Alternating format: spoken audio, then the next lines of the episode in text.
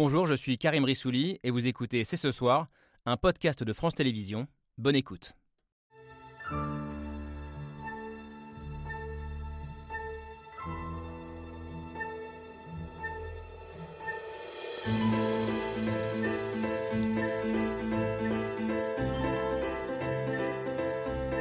Bonsoir, bonsoir à toutes et à tous. Soyez les bienvenus sur le plateau de C'est ce soir.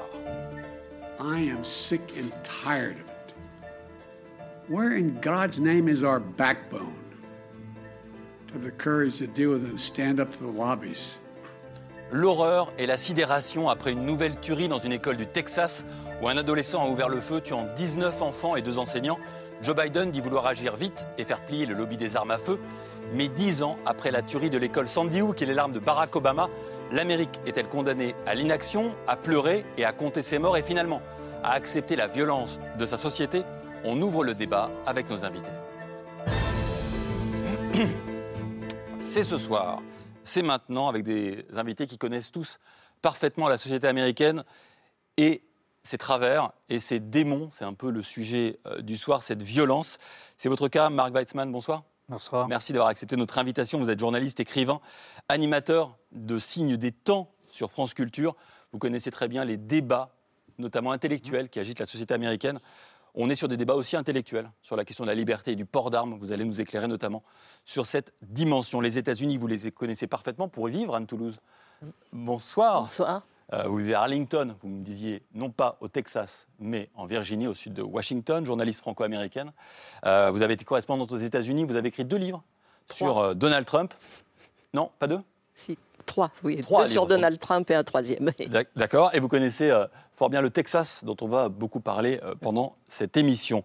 Euh, Cole Stengler, bonsoir. Bonsoir. Vous n'êtes pas texan, Non. vous êtes du Connecticut, vous m'avez dit. ça, ouais. Euh, vous êtes journaliste, vous, vous avez le chemin inverse d'Anne Toulouse, puisque vous êtes américain journaliste en France pour euh, France 24 et pour l'hebdomadaire The Nation. Et on vous reçoit toujours avec beaucoup de plaisir sur ce plateau. Merci d'être avec nous. Rocaille Diallo, bonsoir. Bonsoir. Vous êtes également euh, journaliste, mais pas seulement, réalisatrice, écrivaine, chercheuse en résidence, c'est très chic, à l'université de Georgetown à Washington.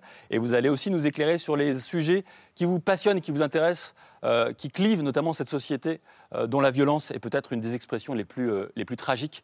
On en parlera ensemble dans un instant. Un historien est avec nous, Romain Huret. Bonsoir. Bonsoir, toujours un plaisir de vous recevoir. Historien à l'EHSS, spécialiste des États-Unis.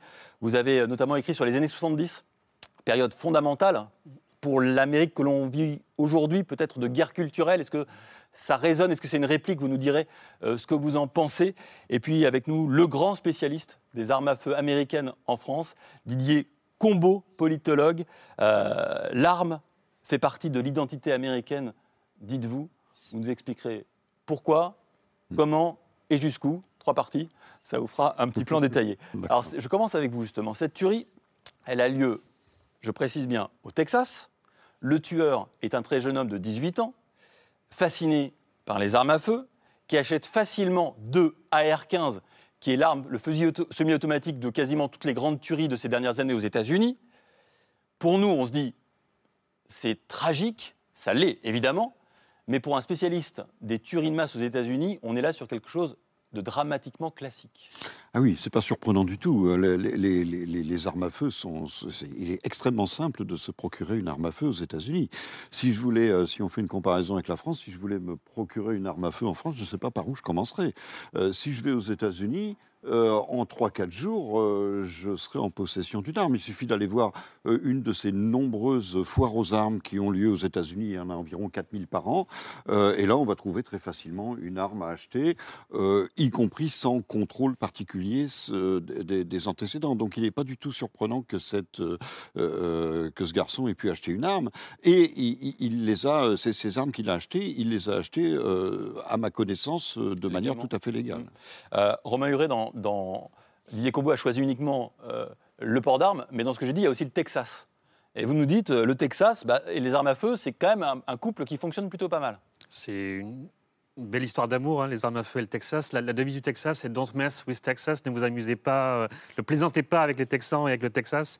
Il y a, et il y a une, imagerie et une histoire hein, très ancrée dans l'autodéfense, dans la défense du territoire, Fort Alamo, hein, euh, qui est dans, dans l'histoire euh, locale hein, un, un des lieux essentiels. hein. C'est le moment où les Texans ont pris les armes Mm. et sont devenus un État indépendant. Donc, euh, euh, on, on parle de, de- de conservatisme de cow-boy hein, pour désigner une partie des habitants du Texas qui sont très sensibles hein, à cette, euh, cette imagerie du cow-boy, au port du chapeau euh, Ouais. et à cette, à cette Amérique éternelle. hein. Euh, Alors, je ne sais pas si ce jeune homme a été influencé par cela, hein, l'enquête le dira, mais en tout cas, ce n'est pas un hasard si ça se passe euh, au Texas. Et le Texas a beaucoup euh, libéralisé, euh, en particulier, le port d'armes. Le, le port d'armes était interdit au Texas jusqu'en 1995. Tout le monde le faisait, mais ça n'était pas légal. Et en 1995, il y a eu un système de permis de port d'armes qui a été mis en place Mm. au Texas. Et en 2021, ce permis de port d'armes a été supprimé et maintenant le port est complètement libre. Cole Sangler, euh, je ne veux pas parler de moi, mais quand j'ai dé- quand j'ai entendu cette histoire, quand elle est arrivée sur nos téléphones portables en France, je dînais avec des amis américains qui, n'ont pas, qui, qui étaient dans une espèce... Ils ne voulaient pas savoir, ils en, ont- ils en peuvent plus. Est-ce que c'est votre cas Quand vous apprenez ça, quelle est votre réaction en tant qu'Américain? Ouais, je pense que j'ai ressenti un peu, un peu la même chose. Euh, on, a, on a parlé, enfin, vous avez évoqué le- ce qui s'est passé euh, enfin, avant dans, dans le Connecticut, le- là où j'ai Ouais. là où j'ai grandi il y a 10 ans à, à- à Sandy Hook, où c'est encore une histoire absolument horrible, où il y avait euh, des, des dizaines, euh, enfin une vingtaine, euh, plus d'une vingtaine d'enfants qui ont été tués. Euh, et pour moi, c'était là, je, je m- je me rappelle très clairement, je, je me sens, j'ai- enfin, j'ai j'ai pleuré. C'était un moment très très difficile. Euh, le problème, c'est que euh, là, on, on a l'impression de refaire ce même, euh, ce même cycle euh, chaque année, chaque, presque chaque mois. Si on regarde le nombre de tueries en masse, et je pense que ce que vous, ce que vous dites, moi, je l'ai ressenti un, un peu aussi. Et j'ai personnellement un peu du mal à, à- à même voir les, les enfants qui ont été Ouais. tués, justement parce qu'on est tellement habitué à... Et c'est horrible. C'est horrible d'être habitué à, à ça, mais c'est un peu ce qu'on ce ressent parce qu'on est bloqué, euh, et peut-être on en reviendra, mais c'est aussi un problème politique. Euh, on- C'est un, on c'est un va problème revenir. politique et pas seulement culturel. On les va deux. revenir sur les blocages. Marc Watzmann, ça dit quoi euh, Ce que dit votre, votre voisin de cette horrible lassitude et de, cette, de ce désir de ne plus voir ces choses-là? Les regarder, je veux dire. hein. Mais oui, enfin, il faudrait qu'il qu'il les regarde hein, quand même. Il Mm. faudrait qu'il se, pencher sur le sujet. Euh, je lisais ce matin, euh, avant de venir, un article de- dans The Atlantic assez intéressant disant qu'entre 2020 et 2021, il s'est vendu 40 millions d'armes aux États-Unis. Ce qui est dément. Euh, rapporté à ce chiffre, le nombre de tueries est relativement modeste. Si on, si on- si on compare le chiffre d'armes en circulation au chiffre, au chiffre de, de Heureusement que des- les gens qui achètent une arme, c'est pas pour Euh, tuer dans voilà. une école des mais, enfants. ouais. mais le, le pro- le problème, enfin, un des problèmes, c'est que euh, il y a toujours une tradition des armes à feu aux États-Unis. C'est, c'est- c'est quand même, il y a quand même une dimension culturelle. Ce qui se passe depuis quelques années, quelques décennies, c'est que les Américains ont désappris à se servir des armes. Euh, ce qui n'était pas forcément le cas jusqu'à ju- pendant, pendant très longtemps. Euh, notamment le, enfin, le, le rôle de la National Rifle Association, qui est la NRA, qui est le principal lobby des armes, a changé entre, euh, entre, les, années, entre les années 50 et aujourd'hui. C'est- Qu'est-ce que vous voulez dire C'est-à-dire que, c'est-à-dire que pendant, il y a eu un moment où les, où le, où la- les gens de la NRA euh, euh, servaient quand même de, de, de, de mentors. C'est-à-dire que on a- on est- les gens achetaient des armes, mais ils, a- ils, ils sont, ils étaient formés pour ce, pour ce, pour ce, pour, Mm. on apprenait aux enfants comment, comment, comment décharger les armes et, comment, et comme- surtout comment ne pas s'en servir. Aujourd'hui, c'est totalement anarchique. N'importe qui n'importe ouais. quoi et fait n'importe quoi avec. Anne Toulouse? Oui, moi, ce qui me frappe, c'est qu'évidemment, on, on parle beaucoup de ces moments d'horreur où il y a des tueries de masse et vous avez d'un seul coup 20, 30 personnes qui sont tuées. Ça remonte, je me souviens de Columbine qui était en, je crois, en 1999. 1999 ou 98. Euh, mais ce que je vois quand je suis chez moi et que je regarde les informations locales, ce sont des meurtres au quotidien. C'est-à-dire qu'il ne se passe pas de week-end sans que, à Washington, qui n'est quand même pas une des villes où il y a le plus de criminalité, euh, on voit des gamins se tirer dessus sur les quais du métro, on voit euh, des gens qui sont en train de faire le plein d'essence euh, euh, pris dans les feux croisés de règlement de compte. On a vu à Atlanta, mais ça arrive sans arrêt, une petite fille de quelques mois tuée dans sa poussette. Vous avez des enfants qui ont peur d'aller à l'école, non pas à cause des tueries de masse, mais parce que les parents ont peur qu'ils qu'ils soient pris dans des tirs croisés sur le chemin de l'école. Vous avez quand même 4000 enfants par an qui meurent euh, par des armes à feu, enfin de moins de 19 ans, c'est-à-dire enfants et, adolescents. Et 300 000 enfants, dit-on, qui sont concernés de près ou de loin par oui, euh, mais, des drames liés aux armes à feu. Je vois des, des, des témoignages déchirants, comme ce petit garçon, je m'en souviens, ça m'a marqué, c'était il y a deux mois, mais qui avait perdu sa mère, euh, qui avait été tuée à côté de lui. Et son frère avait été tué, qui avait 8-9 ans, avait été tué dans la rue en jouant devant chez lui. Alors il y a ce problème euh, des armes, mais alors qui ne se réglera pas, même si euh, on restreint l'usage des armes. Et là, j'en reviens un peu euh, à ce qu'il faudrait peut-être apprendre à s'en servir. Mais vous avez les armes clandestines qui ont été achetées légalement, mais qui passent de main en main et qu'on ne retrouvera jamais. Vous avez maintenant des revolvers en 3D qu'on peut faire sur Internet. vous avez les armes fantômes avec... voilà, et puis on dit que dans certains quartiers, il est plus facile de se procurer un revolver qu'un kilo de tomates. Donc vous avez par exemple la ville de Baltimore, qui se trouve à 100 km de chez moi, euh, où il y a 50 fois plus de meurtres par habitant, par per capita, que dans la région parisienne. Alors quand vous êtes devant un problème d'une telle ampleur, moi je vous dirais que les bras m'en tombent. Mais, et c'est très sectoriel, hein, parce que moi je peux sortir de chez moi à 2 h du matin, dans le quartier où j'habite, euh, poser mon sac à main sur le trottoir, je pense que je le retrouverai une heure après. Alors là, il y a aussi une disparité dont je pense on va parler entre certains quartiers où, où les gens sont obligés de mettre des, planches, des grillages devant leurs fenêtres et d'autres euh, où on, oublie de fermer la porte en allant se coucher. Camille, Diao n'est pas là, donc elle ne fera pas de, de, conseils de, liste à la fin de l'émission, mais Baltimore, The Wire, la série, qui raconte parfaitement la violence euh, de cette, de cette société. Roquet Diallo, je crois que vous vouliez réagir aussi.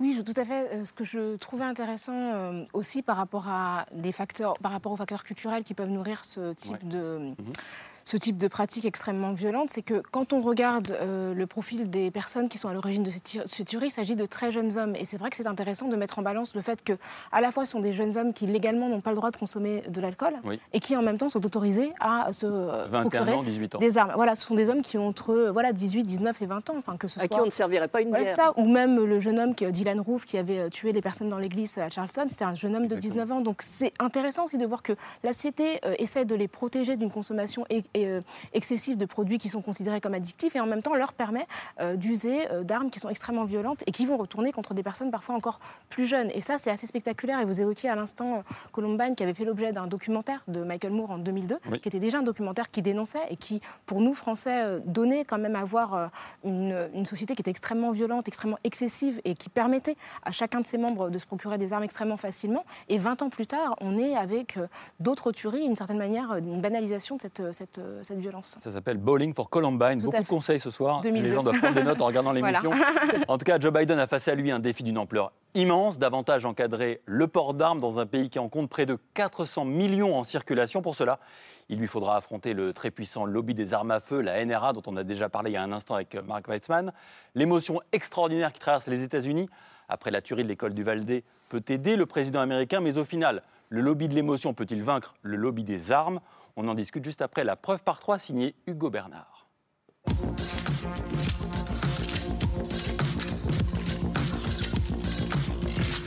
La preuve par trois commence par cette image.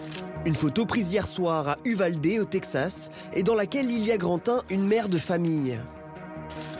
Une mère de famille en état de choc devant les caméras. Sa fille est l'une des victimes de la tuerie du Valdé qui, mardi, a coûté la vie à 21 personnes. 19 enfants ont été abattus froidement par un adolescent de 18 ans, armé d'un fusil d'assaut, une attaque préparée et revendiquée sur Facebook, la tuerie du Valdé et la 27e fusillade commise dans une école américaine en moins de 5 mois. Résultat, dans cette image, il y a aussi grand 2, une caméra. Les caméras du monde entier tournées vers les États-Unis, seul pays au monde touché régulièrement par des tueries de masse. Celle de Columbine en 1999, celle de Sandy Hook en 2012, puis celle de Parkland en 2018. Fight for your lives before it's someone else's job. Les tueries se succèdent, le nombre de victimes ne cesse d'augmenter, mais la législation sur les armes n'est pas modifiée. En cause, l'ultra-puissance de la NRA, le lobby pro-armes américain. There's nothing about an insane criminal committing a horrible act that should lead to the government taking guns away from law-abiding citizens. La NRA dont l'iconique convention annuelle débute demain et à laquelle participera l'ex-président Donald Trump. Enfin, dans cette image, il y a grand 3, un regard. Les regards qui sont tous tournés vers le président Biden. When in God's name are we going to stand up to the gun lobby? Joe Biden qui s'est dit écœuré et fatigué par ces fusillades à répétition. It's time to turn this pain into action for every parent, for every citizen of this country. L'Amérique plus divisée que jamais sur la question des armes alors que sur la seule année 2021, 20 000 personnes ont été tuées par arme à feu. Une photo, trois détails et une question. Le lobby de l'émotion peut-il vaincre le lobby des armes à feu? Didier Combo, on commence sur le lobby des armes à feu, que vous connaissez euh, euh, fort bien. La NRA, expliquez-nous sa puissance. C'est quoi? C'est le nombre d'adhérents? C'est son argent? C'est son poids politique? C'est un peu tout ça. Comment est-ce que ça s'exprime? Pourquoi on dit que c'est aussi puissant et que ça empêche les, les élus du Congrès d'agir Alors, il y a bien sûr l'argent, hein, il y a la fi- le, financement des campagnes, il y a l'argent de l'industrie des armes à feu qui peut être euh, utilisé pour ça. Mais je, je crois que la puissance de la NRA euh, provient surtout du fait, et des autres groupes de pression pour les armes, parce que ce n'est pas le seul groupe de pression, Ouais. euh, provient surtout euh, de leur communication. La NRA euh, note tous les candidats euh, à des élections, comme à l'école, hein, une note qui va de A à E, en fonction de leur positionnement euh, passé euh, et en fonction d'un questionnaire aussi qu'il leur a envoyé. Euh, et il y a un, un petit pourcentage d'Américains pour qui les armes sont extrêmement centrales parce que c'est une question identitaire. Parce que être américain, c'est pouvoir avoir des armes.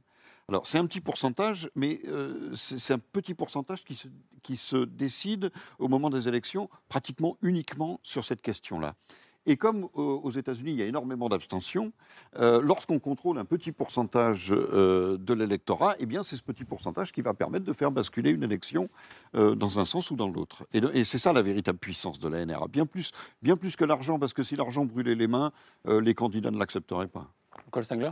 Oui, je pense qu'on est, on est aussi face à un problème politique euh, très grave. Là, il y a deux mesures très simples qu'on pourrait mettre en place pour, euh, pour euh, essayer d'empêcher ce type, euh, type d'événement euh, atroce. Tout d'abord, c'est de mettre en place, remettre en place l'interdiction de la production et de vente de, des, armes d'assaut, pardon, qui était mise en place euh, en, en 1994, qui a duré jusqu'en 2004. Oui, c'est la loi euh, Brady sous euh, Bill Clinton. Il y avait un- un- c'est un- c'est une autre loi qui était votée par, par les démocrates au Congrès à l'époque et qui n'a pas été renouvelée en Mm. 2004 avec les républicains au, au Con- au Congrès. Donc voilà, c'est c'est une mesure euh, simple, très concrète qu'on pourrait mettre en place éventuellement, éventuellement, mais qui est bloquée par l'état actuel du- du- du Sénat. Ça, c'est une chose très, très simple, très concrète. Il y a une autre chose dont on parle beaucoup en ce moment euh, aux États-Unis, euh, c'est de renforcer euh, le, le- le- le système de ce qu'on appelle les background checks. Donc, qu'est-ce que c'est? C'est la vérification des antécédents judiciaires et psychiatriques des acheteurs d'armes à feu. Donc, mettre en place un système fédéral, parce qu'actuellement, dans beaucoup d'États aux États-Unis, il n'y a pas de, de- de- de régulation sur les ventes de, de particulier à particulier d'armes à feu. Donc, l'idée, ce serait de mettre en place euh, une loi euh, fédérale à ce sujet deux mesures qui ne sont pas des mesures euh, incroyables, euh, très, qui, qui- très, très euh, off- off- offensives, mais qui sont des mesures simples et concrètes, mais qui sont bloquées au Sénat. Et là, effectivement, il y a- il y a le problème de la NRA, très importante. Euh, on a aussi des problèmes institutionnels très graves qui, qui font en sorte qu'on a du mal à, à- faire approuver euh, des lois. C'est ce qu'on voit sur les armes à feu. On le voit aussi avec le climat, avec l'économie, tout un tas de sujets. Le système euh, politique est à bout de souffle aux États-Unis. Et c'est vrai que pour euh, une organisation comme la NRS, c'est important de rappeler qu'effectivement, l'argent n'est pas la seule euh, chose qui compte, puisque c'est un- c'est une organisation qui est extrêmement organisée. En fait, après les tueries, elle met en place systématiquement une liste des mesures qui peuvent potentiellement être votées par euh, les chambres législatives pour pouvoir faire pression et empêcher ces mesures, comme celles que vous avez énoncées à l'instant, d'être votées, d'être susceptibles justement d'empêcher la diffusion des armes. Et puis il y a d'autres facteurs qui interviennent. Ce sont toutes les théories complotistes en fait qui euh, laissent croire en fait que les tueries ne sont pas survenues telles qu'elles sont exposées dans les médias. Et euh, il y a des parents par exemple lorsqu'ils viennent justement déplorer euh, la disparition de leurs enfants qui sont harcelés et qui sont accusés d'être des acteurs ou des actrices euh, auxquels il n'est pas vraiment arrivé ce qui arrive. Et donc ça, ça contribue aussi à entretenir un flou autour de la réalité euh, du caractère néfaste de la circulation des armes.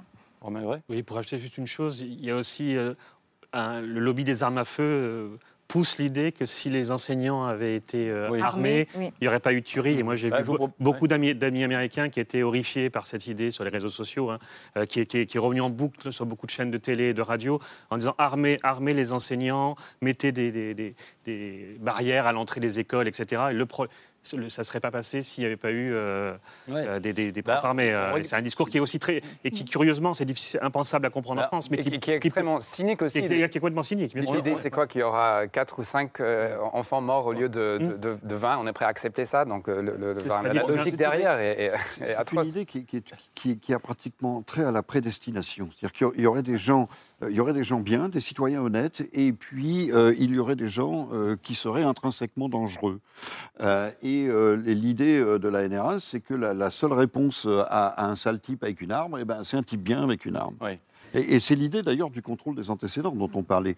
Euh, Rokhaya Diallo disait que, euh, faisait remarquer que, que ces, ces tireurs étaient des gens très jeunes. Et le problème pour le contrôle des antécédents, c'est que pour quelqu'un qui a 18 ans, Il n'y a pas d'antécédents. il n'y a, pas beaucoup d'antécédents. Bah, regardez justement ce que vous dites est exactement euh, mis en lumière par la déclaration de la NRA juste après la tuerie. On va regarder, c'est exactement ce que vous êtes en train de nous dire.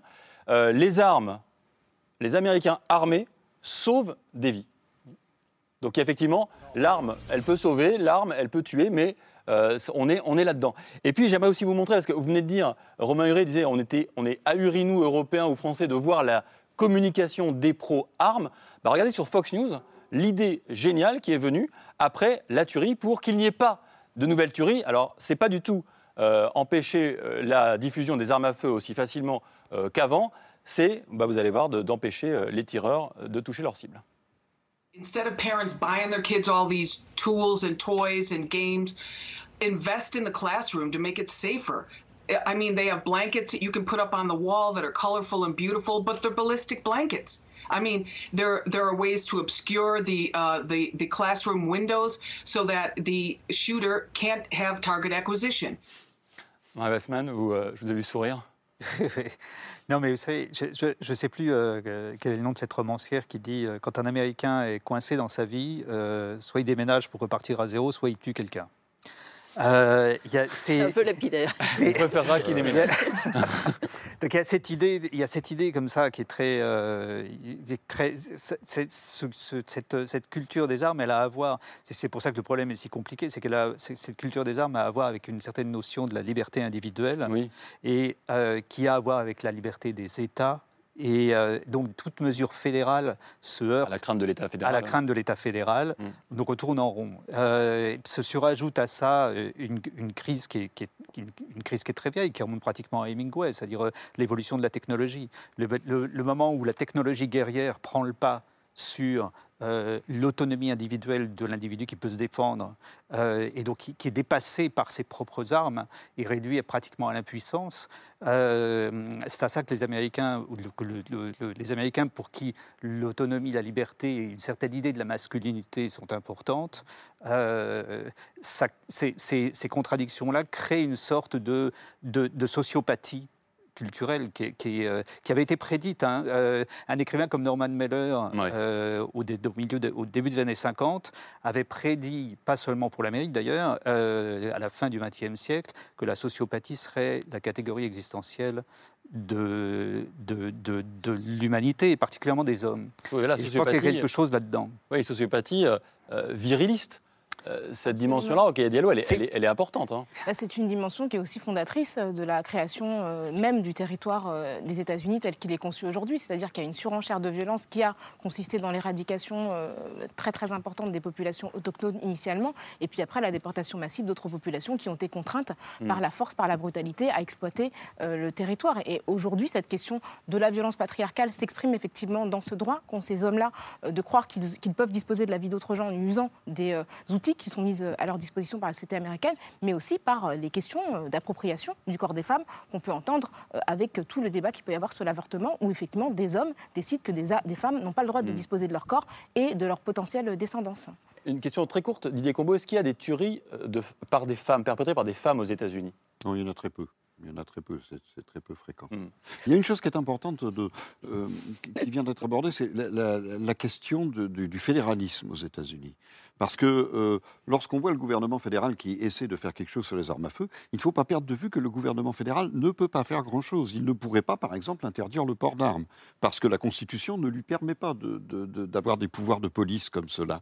Et, et donc, euh, le gouvernement fédéral ne peut agir que sur le commerce. C'est pour ça que vous parliez Ah des armes de, euh, des armes d'assaut, euh, et vous avez bien précisé que c'était la fabrication et le commerce des armes, des, des armes d'assaut, mais pas, mais pas la possession, parce que ça, le gouvernement, ne, ne- le gouvernement fédéral ne pourrait pas le, le- le faire. Moi, quand je vous entends parler, ça me fait un peu peur de retourner dans ce pays. C'est pas celui que je pays connais, les États-Unis. Vraiment, il y a une, une sorte de vision apocalyptique. Alors c'est vrai qu'il s'y passe des choses atroces, qu'il a un passé euh, qu'il vaudrait peut-être mieux effacer, enfin, etc., etc. Mais moi, je vais quand même vous renvoyer à un sondage que je lisais tout à l'heure dans Politico, qui fait que les Américains ne sont pas prêts à tous descendre dans la rue et à se tirer à vue les uns sur les autres. En fait, quand on demande à l'opinion publique américaine, certes sous le coup de l'émotion de ce qui s'est passé Oui. il y a deux jours. Mais quand même, vous avez entre 80 et 60% de gens, toutes euh, tendances politiques confondues, qui sont d'accord pour la plupart des mesures, euh, avec la plupart des mesures qu'on vient d'énoncer, c'est-à-dire euh, de contrôler euh, l'état mental et le, le passé judiciaire des personnes qui achètent des armes, de bannir les fusils semi-automatiques, etc., etc. Toutes ces mesures de bon sens. Ce qui est d'ailleurs frappant, à chaque fois qu'on regarde un sondage, également d'ailleurs sur l'avortement, on en parlera peut-être tout à l'heure, euh, vous avez toujours les extrêmes qui sont complètement bloqués, radicalisés sur l'opposition, et au milieu, vous avez une espèce de sagesse populaire de gens comme vous et moi qui ne trouvent pas normal euh, qu'un gamin de 18 ans s'offre des fusils d'assaut comme euh, cadeau d'anniversaire et aille tirer sur tout ce qui bouge dans la rue. Alors, je trouve que dire que on, on a l'impression que c'est un peu une société, euh, je sais pas, de sociopathes, de psychopathes qui ne rêvent qu'à une chose, Non, mais c'est pour sont ça- c'est- de se tirer dessus. C'est pas du tout comme pour- C'est pour ça que j'ai commencé. C'est pour ça que j'ai commencé par dire qu'il y avait que. que- Et on déménage pas avait- si ça non non, mais c'est pour ça que j'ai commencé par dire qu'il y avait 40 millions d'armes qui s'étaient vendues aux États-Unis entre 2000 et 2021. C'est-à-dire qu'à au, re- à regard, au regard de ce chiffre-là, le nombre de catastrophes qui se produisent est quand même relativement. On s'en sert surtout pour se suicider d'ailleurs. Euh, ce qui est le, le- voilà. Et le problème qui se pose, le problème qui se pose, C'est que pas non plus le signe d'une- très bonne santé de société. le, le- Non, bah, le problème qui se pose, c'est que, la, partout. c'est que la majorité des gens est effectivement plutôt modérée. Le pays n'est pas à feu et à sang, mais on a une incapacité en ce moment aux États-Unis, pas seulement aux États-Unis d'ailleurs, à retenir euh, des comportements euh, Il y a quelque chose qui ne va pas. euh, C'est-à-dire que la politique ne reflète pas toujours le voilà, sentiment de la exactement. population. Elle est même aux antipodes. La Alors, Romain. Huret. Exactement. Non, je- juste sur la, ce qui a été évoqué sur la question des hommes, Oui, je pense que c'est une donnée qui est très intéressante oui. euh, et qui explique beaucoup de choses. Euh, la mortalité des hommes euh, augmente très fortement et, et- et le malaise social autour d'une partie des hommes américains augmente aussi. Euh, on, il- on doit mettre cette crise-là des armes à feu en lien avec la crise des opiacés, par exemple. Hmm. Euh, Il y, a- il y a quelque chose qui est assez intéressant, c'est l'endroit où ça se passe. Ça se passe souvent dans des petites villes ou des villes moyennes, euh, avec des individus en marge. Je crois que les- les- tous- tous les tireurs ont moins de 30 ans. J'ai vu un, et la moitié des tireurs a moins de 20 ans. Donc on a affaire à des hommes jeunes, souvent issus de milieux plutôt modestes, qui, a priori, n'ont aucun avenir et qui développent ces comportements euh, pathogènes, hein, euh, extrêmement graves. On a parlé du suicide il y a un instant. Mm. Depuis 15 ans, l'Amérique a un taux de suicide chez les hommes exceptionnellement élevé. Il y a eu un retournement tout à fait étonnant. hein. Euh, on l'a observé dans l'armée américaine, par exemple. Beaucoup de- d'anciens combattants ont mis fin à leur jour. Et donc, on, voit bien que quelque chose se passe. Il y, a, il y a un rapport problématique depuis une quinzaine d'années. Alors, il faudra l'expliquer et, et des, des chercheurs et des chercheuses le feront. Mais en tout cas, quelque chose est en train de se passer. Il y a- il y a- alors, dans une société qui est plutôt qui est très pacifiée aussi, hein, dans beaucoup d'espaces Oui, oui. professionnels. Ouais. On avait montré que dans beaucoup d'écoles, hein, il y a eu moins d'incidents euh, à l'intérieur des écoles, hein, d'incidents graves. C'est en baisse à l'intérieur des écoles. En revanche, il y a ces explosions euh, hein, violence euh, terrible. Et c'est a- oui, oui, tout à fait. Mais il y a, il y a quelque chose qui a à voir aussi avec la, la- ce qu'on appelle la crise de l'individualisme, tout ça, tout simplement. Et le fait que, le fait que des comportements euh, marginaux, relativement euh, peu nombreux, mais même très peu nombreux si on regarde bien, euh, prennent soudainement une, une dimension paroxystique du fait de la technologie. C'est-à-dire que si quelqu'un était avec un six coups à la main, euh, ce genre de tuerie n'arriverait pas. La technologie joue un rôle énorme pas seulement dans le cas des armes à feu et pas seulement aux États-Unis, dans la mise en exergue de comportements pathogènes marginaux. La technologie, mais, mais pas seulement, parce que Romain Huré, vous travaillez beaucoup sur les années 70. On évoquait aussi beaucoup la crise de la virilité, la crise de la masculinité dans ces années-là. Est-ce qu'on répète ça aujourd'hui? On évoquait la crise de la virilité, donc on, on voit bien la masculinité d'un certain type d'homme américain qui avait disparu. Et surtout, le grand thème des années 70, c'était la loi et l'ordre. hein. On Ouais. a vu un président élu cette thématique-là.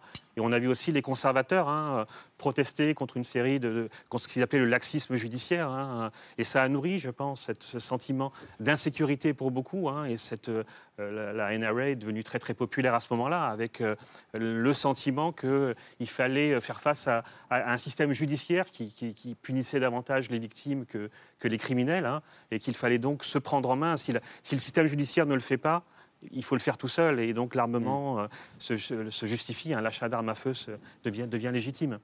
Et en même temps, ce qu'on évoque, comme étant la crise de la masculinité, c'est plutôt une réaction négative par rapport à des avancées, en fait, de, des avancées de droits sociaux. Pour les femmes, ce sont des hommes qui historiquement, effectivement, ont été situés euh, en haut de la hiérarchie euh, sociale américaine et qui ont l'impression d'être dépossédés parce que d'autres groupes, finalement, accèdent à une forme d'égalité, même si elle n'est pas parfaite. Et d'une certaine manière, il n'y a pas vraiment de crise, simplement un réajustement historique par rapport à une inégalité qui est structurelle. Enfin, ça, rappelle puis pas mal les années 70 pour et- le coup. Pardon, mais Cole Et, Stengler et puis je voulais juste nuancer un, un- un petit peu plus la, la, discussion quand, quand- quand on parlait euh, de, de la quantité d'armes aux États-Unis qui est absolument euh, surdimensionnée, je pense plus de, de- de 300 millions, euh, Ouais, je pense, 400 euh, même. aux États-Unis, qui sont détenus quand même par Oui, oui. une petite minorité Oui, de, gens. Donc on, on a à peu près un tiers des Américains, c'est beaucoup déjà, mais un tiers des Américains qui ont des armes à feu, et ceux qui en ont, euh, en ont beaucoup. Ils ont beaucoup euh, d'armes. Donc vous avez deux tiers des pays qui, qui des personnes qui n'ont pas. euh, Vous, conna- connaissez des gens qui ont des armes à feu, par exemple? Oui, quand j'ai grandi, oui, mais c'était pas. on, on parle souvent aux États-Unis de la, de la culture des armes à feu, cette, Ouais. cette, ce gun culture, comme on dit là-bas. Cette fascination pour les armes à feu, de les aller tirer, c'est comme très lié aussi à, à cette question de masculinité, de virilité américaine. Mais euh, ça, c'est aussi très, euh, c'est comment dire, il y a des clivages géographiques aussi très importants. Euh, donc là, comme je, je disais dans le Connecticut, j'ai pas vraiment grandi avec cette culture-là, comme on voit avec ces, ces Ouais, des photos familles comme absolument voilà. incroyables. Je pense que c'est dans le, le Colorado, mais, mais cette culture des armes à feu, donc il faut, faudrait regarder. euh, ça existe dans certaines régions plus que d'autres. Et puis il ne faut pas oublier le fait que là, on est en train de parler d'une minorité de gens qui ont beaucoup d'armes. Évidemment, ça ne veut pas dire que ce n'est pas un problème. Mais pour euh, nuancer, je ne pense pas que. Voilà, euh, des, des- des- des explications très générales sur les Américains. euh, je, Bien sûr, je- évidemment. euh, moins que- que il faut, il Et faut après, quand même, Combeau. il faut quand même euh, se, se souvenir que dans le cas de, cette, de la tuerie qui vient de se produire, Oui. euh, le, le- l'auteur n'a pas seulement 18 ans, il s'appelle Salvatore Ramos. Oui. C'est un latino, comme la plupart de ses victimes. Euh, et ce n'est pas le seul cas. C'est-à-dire qu'on n'est on n'est pas exactement systématiquement dans le cas d'Américains blancs, mâles, Ah ouais. représentants. Euh, il y a d'autres cas. Le, le- Ça reste le- un jeune homme. le- Mais on évoquera, tueur- mais on le évoquera tueur- dans un instant le euh, les tueur- tueries le tueur de raciali- le tueur de- racistes pardon, non, mais celles-ci ne sont pas racistes. Non, le non. tueur de Boulder, par exemple, était un réfugié syrien, le fils de, de réfugiés syriens. Euh, le tueur de, le tireur de, le tireur de, le tueur de, de Washington, euh, euh, décès il y a quelques années. Le sniper. Le sniper de Oui, c'était en Washington 2005. s'appelait John Allen Mohammed il Oui. était noir. Donc on n'est pas exactement exclusivement dans le, le prototype de, euh, de l'Hemingway euh, décadent, voulez dire du- qui prend un flingue pour tirer de l'homme blanc euh, dépossédé. Exactement. Mm. C'est- plus complexe que ça. Didier Ça reste, ça reste des hommes, hein, quand même. Ça reste des hommes. Enfin, il y a quand même pas mal jeunes. de femmes Oui, dans les voilà. manifestations euh, pro-armes. hein, Pro-armes, oui, euh, Il y a Ah oui, autant de femmes que Mais d'hommes. enfin, on peut. Il s'agit pas, c'est pas la même chose quand même que de Oui. prendre son arme et de tirer sur quelqu'un. Et puis, euh, attention, les- les- les- ces, ces- ces tueries de masse euh, très spectaculaires euh, ne représentent qu'un tout petit pourcentage des victimes, de l'ordre de 3%. Tout à fait. Les 97% qui restent, euh, ce ne sont pas des tueries de masse, ce sont des, euh, des différends qui dégénèrent. Et parce que l'arme est, est- est très facilement disponible, euh, l'arme est utilisée. Et d'accidents domestiques Et, aussi, qui euh, sont très vous- fréquents. Comme vous le disiez, euh, les communautés ne sont pas touchées toutes de la même manière. On sait que les communautés afro-américaines, les, les jeunes hommes afro-américains, ont, ont- ont des taux de mortalité par arme à feu qui, qui- qui sont complètement démesurés par rapport au reste de la population. Et là, Et- on, peut ajouter. J'ai euh, par il y a- exemple fait des. euh, j'ai j'ai fait euh, lorsque j'ai fait mon livre sur les polices, j'ai fait des, des patrouilles avec euh, la police dans les quartiers nord de Philadelphie. Et vous voyez dans ces quartiers nord, euh, qui sont des, des quartiers euh, 100% afro-américains, vous voyez un petit peu partout des mémoriaux, des, des, des, des, euh, des bougies, euh, des peluches. En, en une soirée de, de- de- de- dans une voiture de patrouille, euh, on, on m'en a montré cinq ou six. Donc, euh, c'est- et, et c'est c'est ça le grand problème des armes à feu aux États-Unis. C'est d'ailleurs, c'est d'ailleurs un, des, un des problèmes qui s'ajoute à ça, c'est le- le- le- les, les manifestations pour réduire les budgets de la police Ouais. Consécutifs au meurtre de George Floyd ont eu pour conséquence l'augmentation des meurtres et des fusillades. En particulier à New York, je disais ce matin que l'augmentation des, des fusillades à New York est de 136%, si je ne me trompe pas, euh, en un an. Donc, le- le- les- les- la réduction des budgets de la police euh, depuis quelque temps euh, joue un rôle aussi dans cette. dans cette les Mais, je, je ne suis pas sûr que le budget de la police de New York a été baissé. euh, Ah, alors, ah, la- bon, ça, je peux de- pas de- je peux pas en discuter dans- pr- précisément maintenant, mais Oui, mais en fait, c'est imp- c'est important à préciser parce que ça, c'est souvent en lien, en fait, en, en fait, ce lien entre les mouvements antiracistes qui ont suivi le, le meurtre de George Floyd et euh, le fait qu'il y aura de la plus de violence euh, dans, dans les, dans les grandes Ah, villes dans aux États-Unis. oui. Je pense que ce lien est très, très contestable parce que dans les grandes villes, euh, les, polices sont suréquipées en, beaucoup en beaucoup d'autorités. Euh, c'est le cas à New York, là, avec le nouveau maire qui, Mhm. Qui a fait campagne aussi sur le fait de continuer à, à bien financer le- le- la, la police de New York. Donc, ah oui.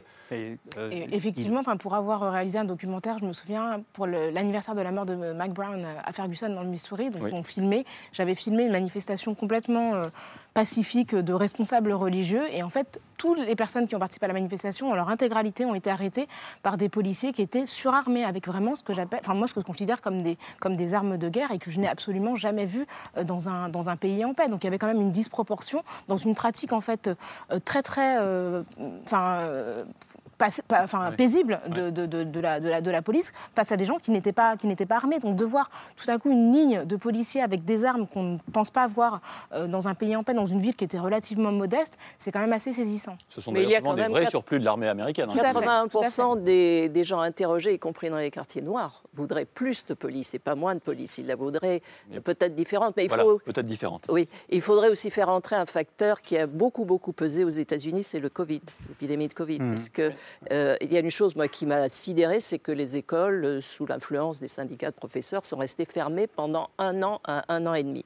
Vous imaginez ce que ça représente C'est-à-dire que, alors que les bars étaient ouverts, les restaurants étaient ouverts, vous aviez tous ces jeunes qui étaient dans la rue, les plus défavorisés d'ailleurs étant les plus mal servis comme d'habitude, puisque euh, dans les foyers où on pouvait les, leur, faire suivre un cursus et tout ça, mais vous aviez tous les, immigrés, euh, tous les gens qui étaient obligés de travailler, qui ne pouvaient pas s'occuper de leurs enfants. Et moi j'ai vu ça à Washington d'un seul coup. Il y a eu des manifestations d'adolescents qui se sont jetés sur les centres commerciaux, qui ont commencé par saccager un ou deux bars, des choses comme ça. Ils étaient euh, jetés dans la rue et quand on- vous mettez un gosse dans la rue, il a toujours la plus mauvaise influence qui l'emporte. Et le Covid a fait des ravages terribles, terribles pour la, euh, la criminalité.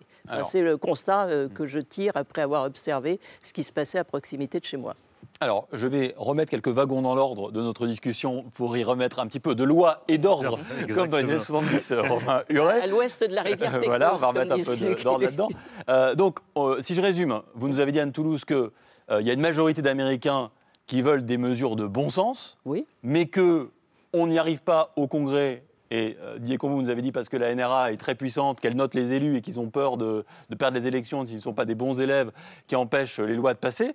Euh, et c'est à ce moment-là que l'on se demande si une tuerie comme celle d'aujourd'hui, avec la puissance émotionnelle qu'elle euh, véhicule, est-ce que ça peut changer quelque chose? Alors, on va remonter un peu dix ans en avant, on n'est pas loin de chez vous, Cole Sangler, on est à Sandy Hook, tuerie terrible dans une école primaire, des enfants en CP de 5-6 ans qui sont euh, tués euh, de manière euh, dramatique par, un, par un jeune homme, un jeune homme disait c'est toujours le cas, c'est en effet le cas aussi à Sandy Hook. Je vous propose de regarder ensemble la réaction de Barack Obama à ce moment-là. On est donc il y a 10 ans, presque, c'était à la fin de l'année 2012. Il promet, comme, comme Joe Biden, son vice-président, que vous allez voir d'ailleurs à l'image, de changer la loi et très vite.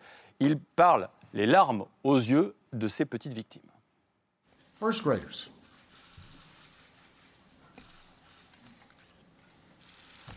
And from every family who, who never imagined that their loved one would be taken from our lives by a bullet from a gun.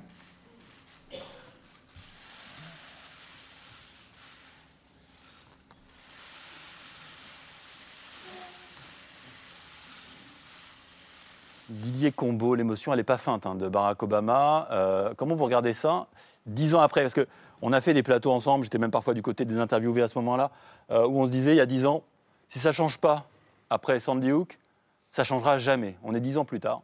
Qu'est-ce que vous dites? Je dis que ça ne changera jamais. Euh, ce, que, vous disiez tout à l'heure sur le, les sondages et l'opinion publique américaine, il, il, faut bien interpréter ça. Effectivement, une majorité d'Américains est en faveur de lois raisonnables, entre guillemets, sur les armes à feu, et en particulier en faveur du contrôle des antécédents. Mais le contrôle des antécédents, en réalité, c'est une façon de laisser les armes en libre circulation, puisqu'on essaie d'empêcher seulement les gens qui présenteront un risque euh, d'avoir des armes. Donc c'est une manière de sauvegarder le droit aux armes. Et si par contre on demande aux Américains, est-ce que vous êtes en faveur d'une interdiction d'un système qui serait comparable à celui qui existe en France, par exemple, où certaines catégories d'armes sont à peu près hors de portée de la population euh, Eh bien là, les Américains sont, c'est minoritaire, on va avoir de l'ordre de 30% des Américains qui vont dire qu'ils sont en faveur de l'interdiction des armes. Et lorsqu'il y a ces discussions de projets de loi, euh, l'ANRA, par exemple, est favorable au contrôle des antécédents. Seulement, elle est euh, défavorable à ce qu'on fasse un fichier Hmm. Euh, des, euh, et c'est ce qui a fait achoper en, en 2013 euh, cette loi, c'est que ce n'est pas les contrôles des antécédents qui ont été refusés, c'est le fait que cela permettait de faire un fichier des acheteurs d'armes. Ah oui, on retombe toujours sur la question de la liberté individuelle, de la surveillance, c'est ce qui est le... oui, parce qu'une des raisons pour lesquelles les Américains veulent des armes, c'est que c'est la, la, parcelle de pouvoir que possède chaque citoyen et c'est la possibilité de prendre les armes contre un gouvernement, contre le gouvernement. tyrannique, en particulier contre le gouvernement fédéral qui. Euh, c'est ça. Il y a cette idée que le, il y a cette idée que il y a cette tradition qui n'est pas du tout européenne, c'est que l'État n'a pas le monopole de la violence. Oui, oui. Et, puis, euh, il y a une question géographique aussi, parce qu'on ne peut pas comparer les États-Unis à, la France. On parlait du Texas, mais au Texas, vous pouvez rouler pendant deux heures sans voir âme qui vive. Et quand vous êtes totalement isolé dans une ferme, euh, dans le Colorado, dans le, le Kansas, tout ça, vous avez alors on dit que ça ne sert à rien et que vous avez plus de chances de vous faire tuer si vous avez un fusil. Mais enfin, quand si vous appelez la police, elle met deux heures à arriver, vous avez la tentation quand même de prendre euh, les choses entre vos mains. Il y a une, tradition rurale aussi et qui est liée à la chasse aussi. Et, et l'autodéfense est, est, considérée par certains aux États-Unis comme une sorte d'implication citoyenne. D'ailleurs, on voit bien tous ces comités de surveillance du voisinage qui existent un petit peu partout. Hmm.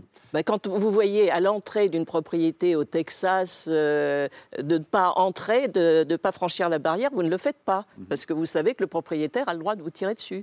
Mhm. Et que, Modèle de société. Mais vous avez, aussi, vous avez aussi le fameux dicton texan il vaut mieux être jugé par 12 que porté par 6 hein, dans son cercueil. Donc, euh, c'est, on, est, on est vraiment sur un rapport euh, de confiance ou pas envers l'État mhm. qui peut être liberticide. Et qui est loin. Euh, et, qui, est, loin, Et qui est loin. Alors, en tout cas, on parlait du Texas il y a un instant. C'est un week-end où il se passait beaucoup de choses au Texas parce que c'est le congrès annuel de la NRA à partir de demain matin, Donald Trump se rendra pour prononcer un discours ce week-end. Euh, Joe Biden a annoncé qu'il irait, qu'il se rendrait auprès des familles euh, victimes de cette tuerie d'Uvalde au Texas également dans les jours qui viennent. Euh, Romain Huret, est-ce qu'on va avoir en un week-end, en un même lieu, on est quasiment dans, un, dans le théâtre antique là, une confrontation des deux Amériques, l'Amérique de Trump, l'Amérique de Biden, ou bien c'est très caricatural? Je pense que c'est caricatural. Ça serait un week-end où, en dehors d'une agitation médiatique, il ne se passera pas grand-chose. Et je voudrais peut-être réagir sur, sur, la discussion, parce qu'on parle, on parle beaucoup des armes à feu, mais on parle peu des tireurs, et on parle peu de, des causes qui poussent des, des, jeunes et une jeunesse à, euh, à faire ce qui s'est passé et, à le répéter. Moi, c'est ce que et là, je pense qu'il y a sans doute des leviers. Un pays qui est confronté à une telle crise de sens de sa jeunesse, hein, puisque si on met bout à bout toute une série d'indicateurs sur la jeunesse aux États-Unis, hein, euh, les armes à feu, la crise des opiacés, euh, le, le malaise par rapport au monde du travail, enfin, on a toute une série de choses qui poussent à dire que quelque chose ne va pas dans la jeunesse américaine aujourd'hui, et que là, il y a des leviers, il y a des leviers sociaux, il y a des leviers éducatifs, et peut-être euh, ce, jeune homme, je ne connais absolument pas l'histoire, mais on, aurait pu imaginer une prise en charge psychiatrique, une meilleure prise en charge sociale. Je, n'en sais pas plus sur son propre parcours, hein. mais je trouve, et j'ai vu beaucoup de, progressistes américains ou de travailleurs sociaux intervenir en disant les armes à feu, c'est une chose, hein. bien évidemment, il faut sans doute légiférer, mais il y a d'autres leviers. Et les autres leviers, ça, Joe, Biden et d'autres peuvent le faire. Des investissements dans l'éducation, investissements dans la, la prise en charge psychologique, etc. etc. Peut-être pour éviter, pour euh, ces, ces dérapages. hein. Et en tout cas, il y a une crise de sens très très forte dans la jeunesse états-unienne aujourd'hui. Et je crois qu'il serait bon de, que le gouvernement fédéral y réponde. Cole Stengler. Oui, moi je suis entièrement d'accord et, et je pense que ce qu'on a vu euh, au, au Texas, c'est- symptomatique d'un problème plus large. C'est ce que je- j'essaie de, de dire tout à l'heure. C'est le fait que l'État, les institutions américaines ont de plus en plus de mal à refléter euh, l'opinion publique aux États-Unis. Donc euh, on peut discuter des chiffres, mais globalement, il y a une majorité euh, favorable. Qui, veut qu'il y ait plus de restrictions sur le port euh, d'armes à feu. Ça, c'est une chose. On le voit aussi, euh, pour faire un peu le lien avec l'autre, euh, un autre grand sujet, parce qu'il y en a tellement aux États-Unis, la question de l'avortement aussi. on voit qu'il y a une majorité d'Américains qui sont favorables à, ce droit, une majorité de, de 60% à, peu près, qui veulent, ne qui veulent, pas revenir sur la fameuse décision de la Cour suprême Roe versus Wade dans les années 70 euh, qui protège ce droit à l'avortement. Donc on a cette majorité, euh, là, cette opinion publique qui ne- qui n'est pas représentée par nos institutions. Euh, c'est une crise très grave et je pourrais en citer plein d'autres sujets aussi où on veut plus d'actions sur le climat, on veut plus d'actions, plus de redistribution de- des richesses, mais on a un, système politique qui, ne, fonctionne plus. C'est ce qu'on voit aussi avec Biden, sa difficulté. Euh, à la Maison-Blanche. Aujourd'hui, euh, il ne peut pas faire approuver euh, son agenda politique au Congrès. Tout, est bloqué. Ok, Diallo, vous, vous reliez vous aussi hein, l'action de l'avortement, la remise en cause potentielle par la Cour suprême de l'arrêt Roe versus Wade qui légalise l'avortement à l'échelle fédérale, arrêt de 1973, et cette violence endémique de la société. Bah, disons que c'est toujours cette question de contrôler en fait le corps euh, et en particulier les corps minorés, hein, les corps parce que les femmes ne sont pas mi- minoritaires sur le plan numérique, mais elles sont minorées. Et l'idée effectivement qui est en plus en contradiction avec ce qu'on développait à l'instant sur l'idée de la liberté individuelle, puisque finalement euh, la liberté individuelle ça s'arrête aux frontières finalement du genre, puisque les femmes sont considérées comme étant pourvoyeuses d'un bien qui devient un bien collectif sur lequel euh, des hommes, au nom euh, de l'idéologie en fait de l'expansion américaine, auraient le droit euh, de, de- de- de- de décider. Mais euh, ce que je trouve aussi euh, intéressant dans ce que vous, euh, ce que vous, euh, ce que vous disiez à l'instant sur, sur, sur, sur cette question du.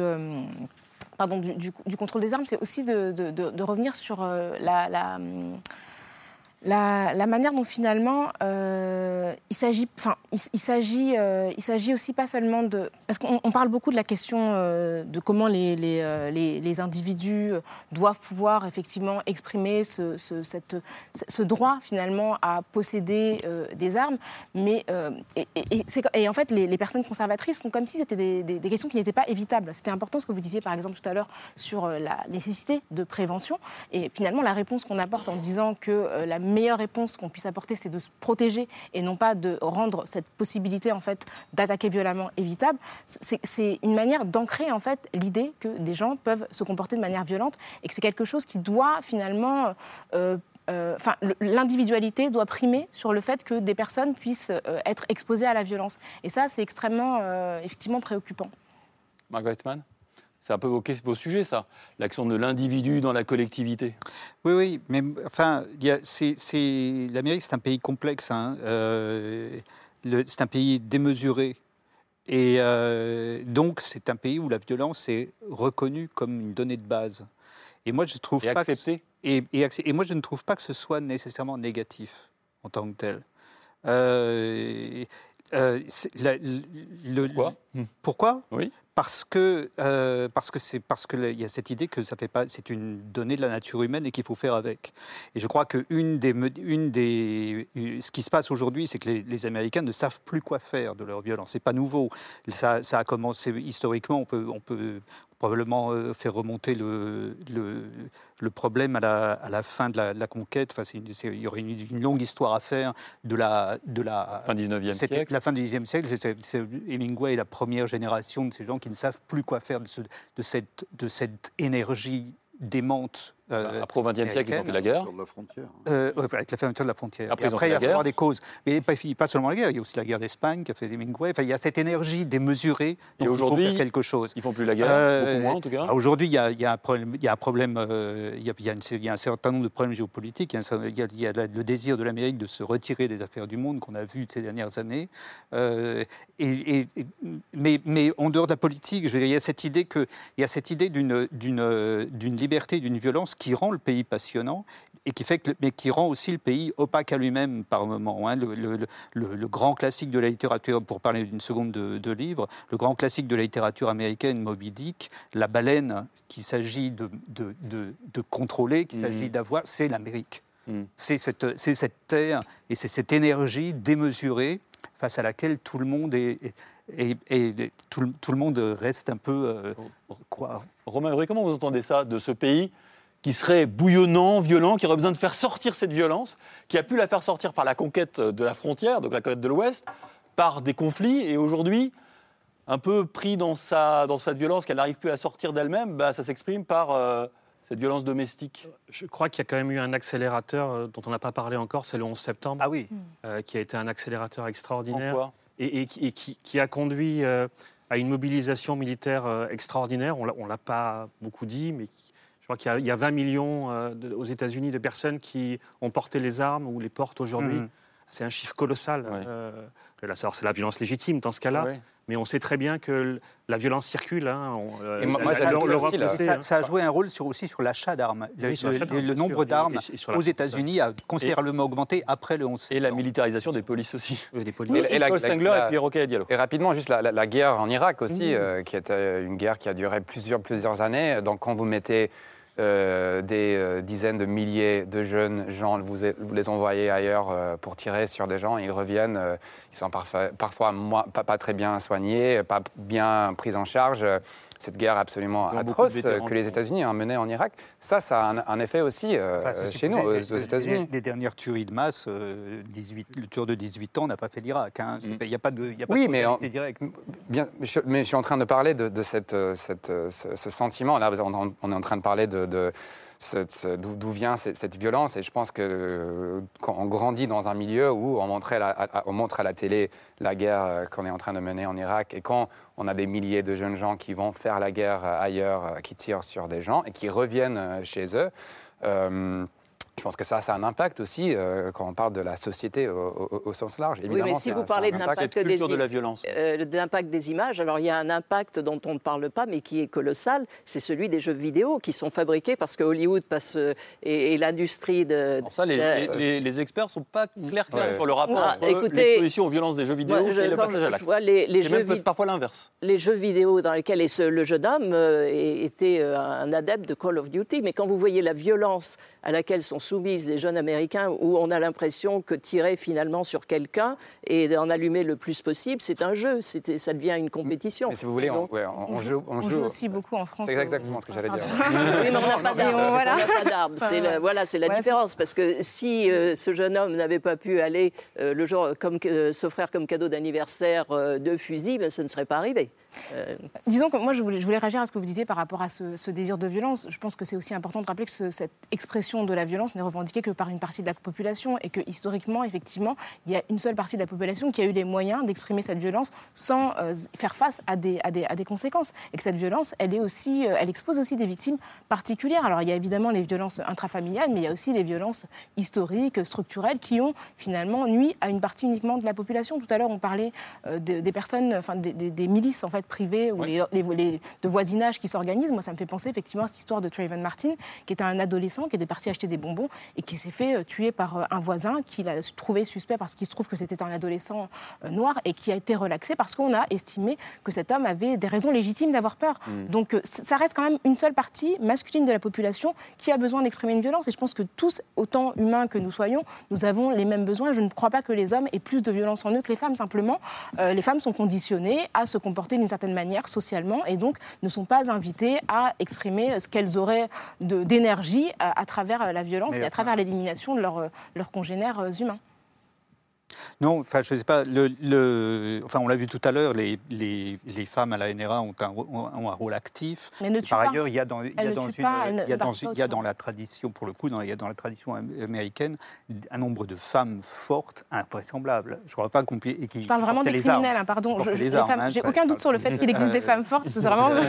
mais euh, je parle vraiment de la criminalité et c'est partout, même en France, Quand on 90 vous écoute, on a l'impression que l'Amérique est dirigée par des hommes et que les femmes sont à la maison. C'est quand même En pas exactement le cas.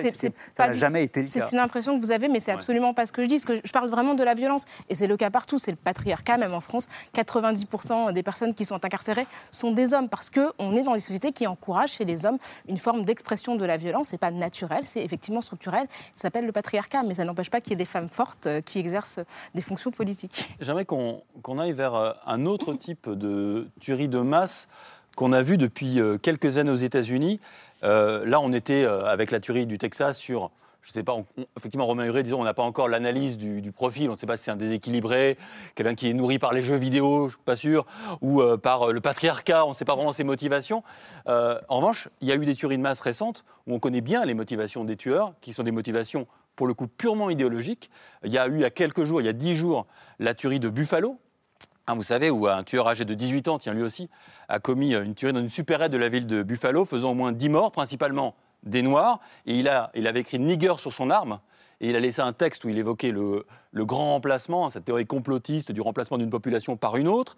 Il y a eu en 2019 El Paso, euh, 23 morts. Le tueur, après s'être rendu à la police, a déclaré vouloir tuer le plus de Mexicains possible. Et lui aussi avait une évocation euh, au grand remplacement. Et puis la synagogue euh, Tree of Life, c'était en 2018, qui a fait 11 morts, la plus grave attaque contre les juifs de l'histoire sur le sol américain.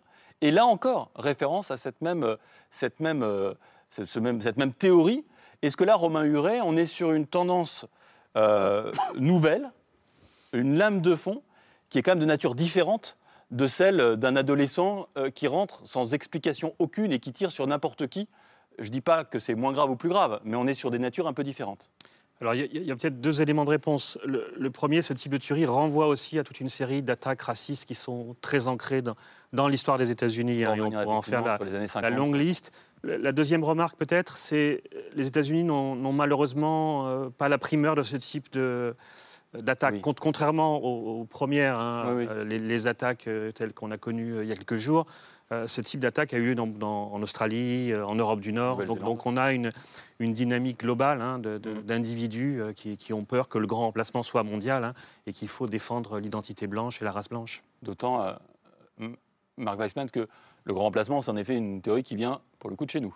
Oui, tout à fait, oui. Et que vous avez euh, permis euh, de faire connaître euh, dans ce pays. Peut-être vous pouvez nous raconter un peu ça, parce que c'est assez intéressant, je trouve, ça dit des choses. Ah oui, non, c'est intéressant au regard d'aujourd'hui. C'est-à-dire qu'en en, en 2000, effectivement, euh, j'avais écrit le premier papier sur euh, Renaud Camus à l'époque où Renaud Camus ne s'en prenait que, euh, enfin, il donnait l'impression de ne s'en prendre qu'aux Juifs et où il était euh, soutenu par beaucoup de monde, euh, notamment euh, à gauche, parce qu'on le voyait comme l'héritier de de, de Barthes et que, et que les, ce qu'il pouvait dire sur les, sur, les, sur les juifs, à savoir qu'il y avait trop de juifs euh, à France Culture et que les juifs qu'on ne pouvait pas comprendre la culture française, était euh, passé par perte et profit. Euh, je, dis ça parce que c'est intéressant de voir comment le grand remplacement a travaillé sur les tueurs de masse, euh, Brenton Tarrant qui a tué 52 musulmans en Nouvelle-Zélande, et puis, les Christchurch. tueurs- et puis à, à Christchurch, et puis les tueurs de masse aux États-Unis qui visent des synagogues ou qui visent les Noirs. La théorie est toujours la même et il se repasse effectivement. Le- le- les- on, on se rend compte quand on lit les, les manifestes qu'ils laissent derrière eux. Il y a une théorie qui est d'ailleurs la théorie parfaitement orthodoxe du, Ku- du Ku Klux Klan, Mm. euh, qui est qu'ils ne sont pas nécessairement contre l'islam, ils sont contre l'immigration de masse, parce que l'immigration de masse est une arme de destruction massive manipulée par les banques internationales aux mains des juifs pour détruire l'Occident chrétien. C'est ça la théorie. Euh, et effectivement, euh, Renaud Camus a fourni les armes conceptuelles de ça. Didier Combeau, euh, vous qui travaillez depuis des années et des années sur la violence des armes aux États-Unis, c'est quelque chose de nouveau, ça, que vous voyez émerger? C'est c'est quelque chose qui, qui correspond très certainement à, à- à une crise qui est ressentie par beaucoup d'hommes blancs qui, qui, euh, qui ont euh, voté Trump hein, très souvent en 2016. Et euh, Romain Huret parlait de, de, de la crise de la jeunesse également. Il y a à la fois une crise de la masculinité, de la masculinité une crise de la jeunesse, et puis une, une- une crise de- des blancs en quelque sorte. Et tout ça se combine euh, et, euh, et, résulte. euh, on, peut aussi parler pour cette, euh, crise de la jeunesse, on peut aussi et de la masculinité. On constate que dans les universités américaines, les garçons sont maintenant en minorité. On parle de 60% de filles à peu près dans les universités américaines, et c'est encore plus vrai pour les garçons blancs. Euh, que pour les, les- les garçons afro-américains. Et donc, et donc, il y, a- y y toutes ces crises qui se, euh, qui se combinent et, et qui, euh, qui, quelquefois, résultent dans, dans- dans des actes comme cela. Oui. Alors heureusement, très rarement, et précisons que tous les jeunes hommes blancs ne prennent pas leurs armes pour tuer leurs euh, copains, ou pas copains d'ailleurs, noirs ou juifs ou musulmans. Anne Toulouse. Oui, mais euh, cela dit, euh, bon, euh, moi j'ai la bonne fortune d'être une femme, donc je suis peut-être une minorité opprimée par quelques patriarcats, mais je ne voudrais pas être un jeune garçon blanc aux États-Unis en ce moment, parce que c'est vrai que certaines universités, comme par exemple Brown, a un cours sur la toxicité masculine, euh, qui présuppose que les hommes seraient des prédateurs. Alors messieurs, je suis désolée, je ne sais pas s'il y a la, la bête sommeil en vous, mais je trouve qu'à partir du moment où on entre dans la tête des jeunes garçons dès leur plus jeune âge, qui sont une espèce, euh, euh, je dirais, prédatrice, nuisible, qu'ils ont bénéficié d'avantages euh, qui sont certains peut-être dans le passé, mais le petit garçon qui grandit maintenant, il est totalement innocent du patriarcat des générations an- antérieures. Et je, je vois chez les hommes, les, les hommes américains, beaucoup ne savent plus, enfin je sais pas, je, je ne parle pas pour vous, hein.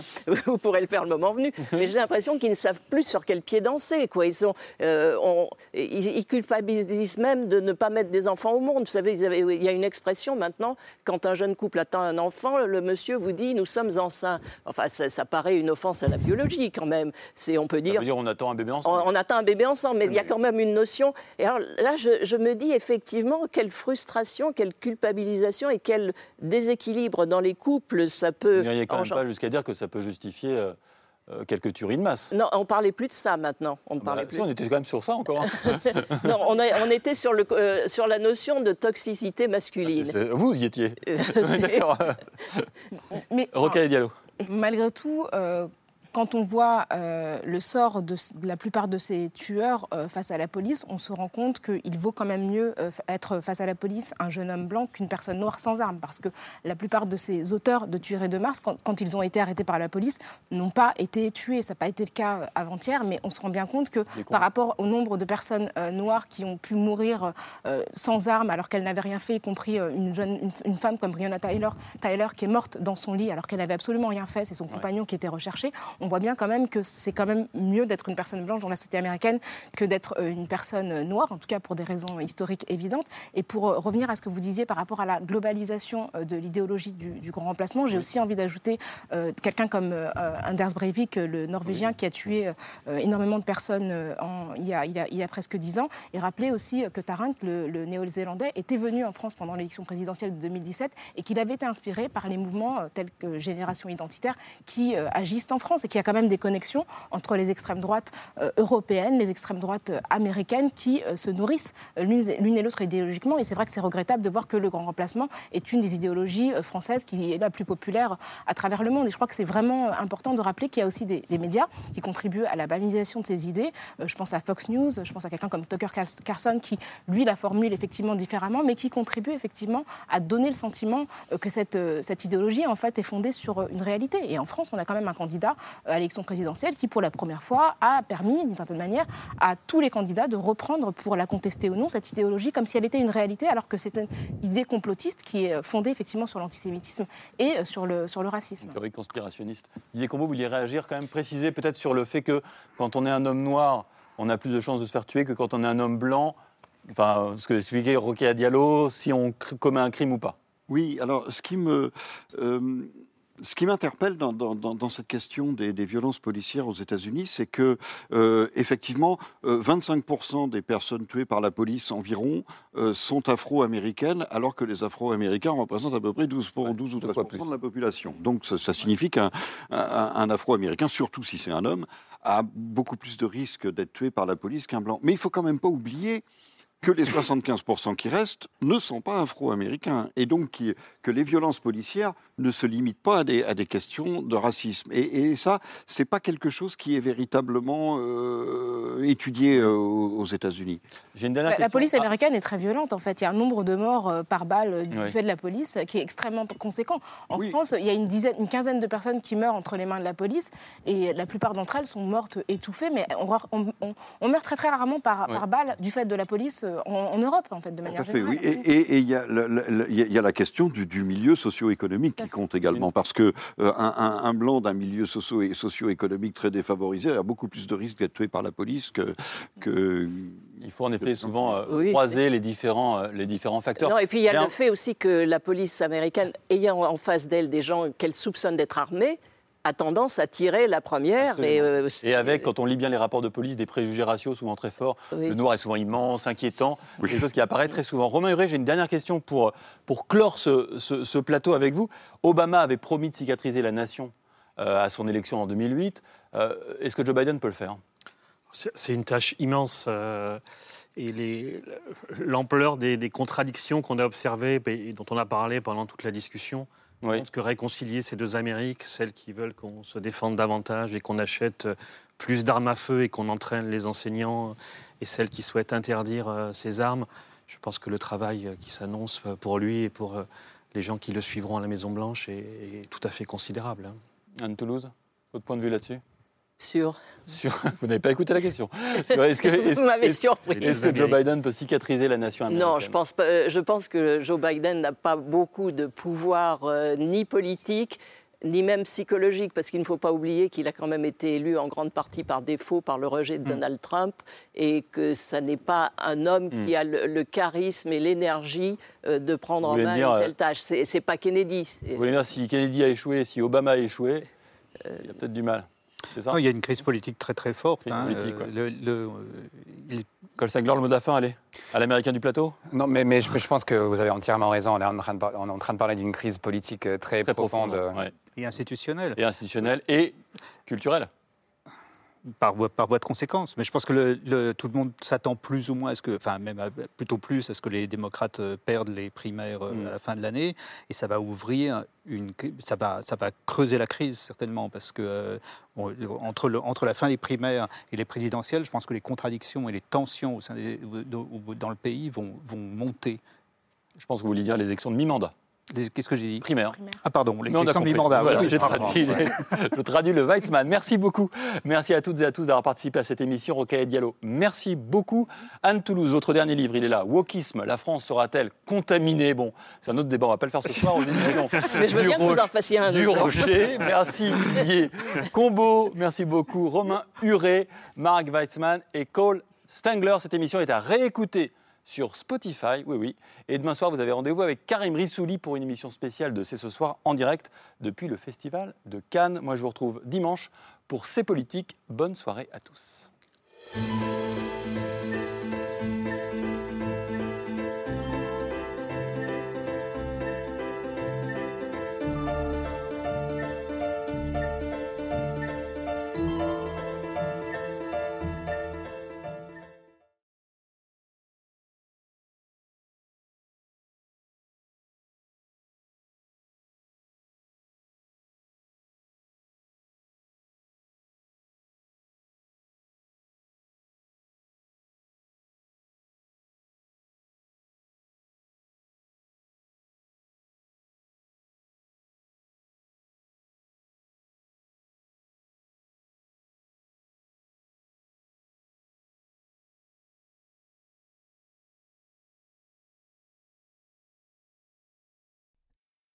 C'était C'est ce soir, un podcast de France Télévisions. S'il vous a plu, n'hésitez pas à vous abonner. Vous pouvez également retrouver les replays de l'émission en vidéo sur France.tv.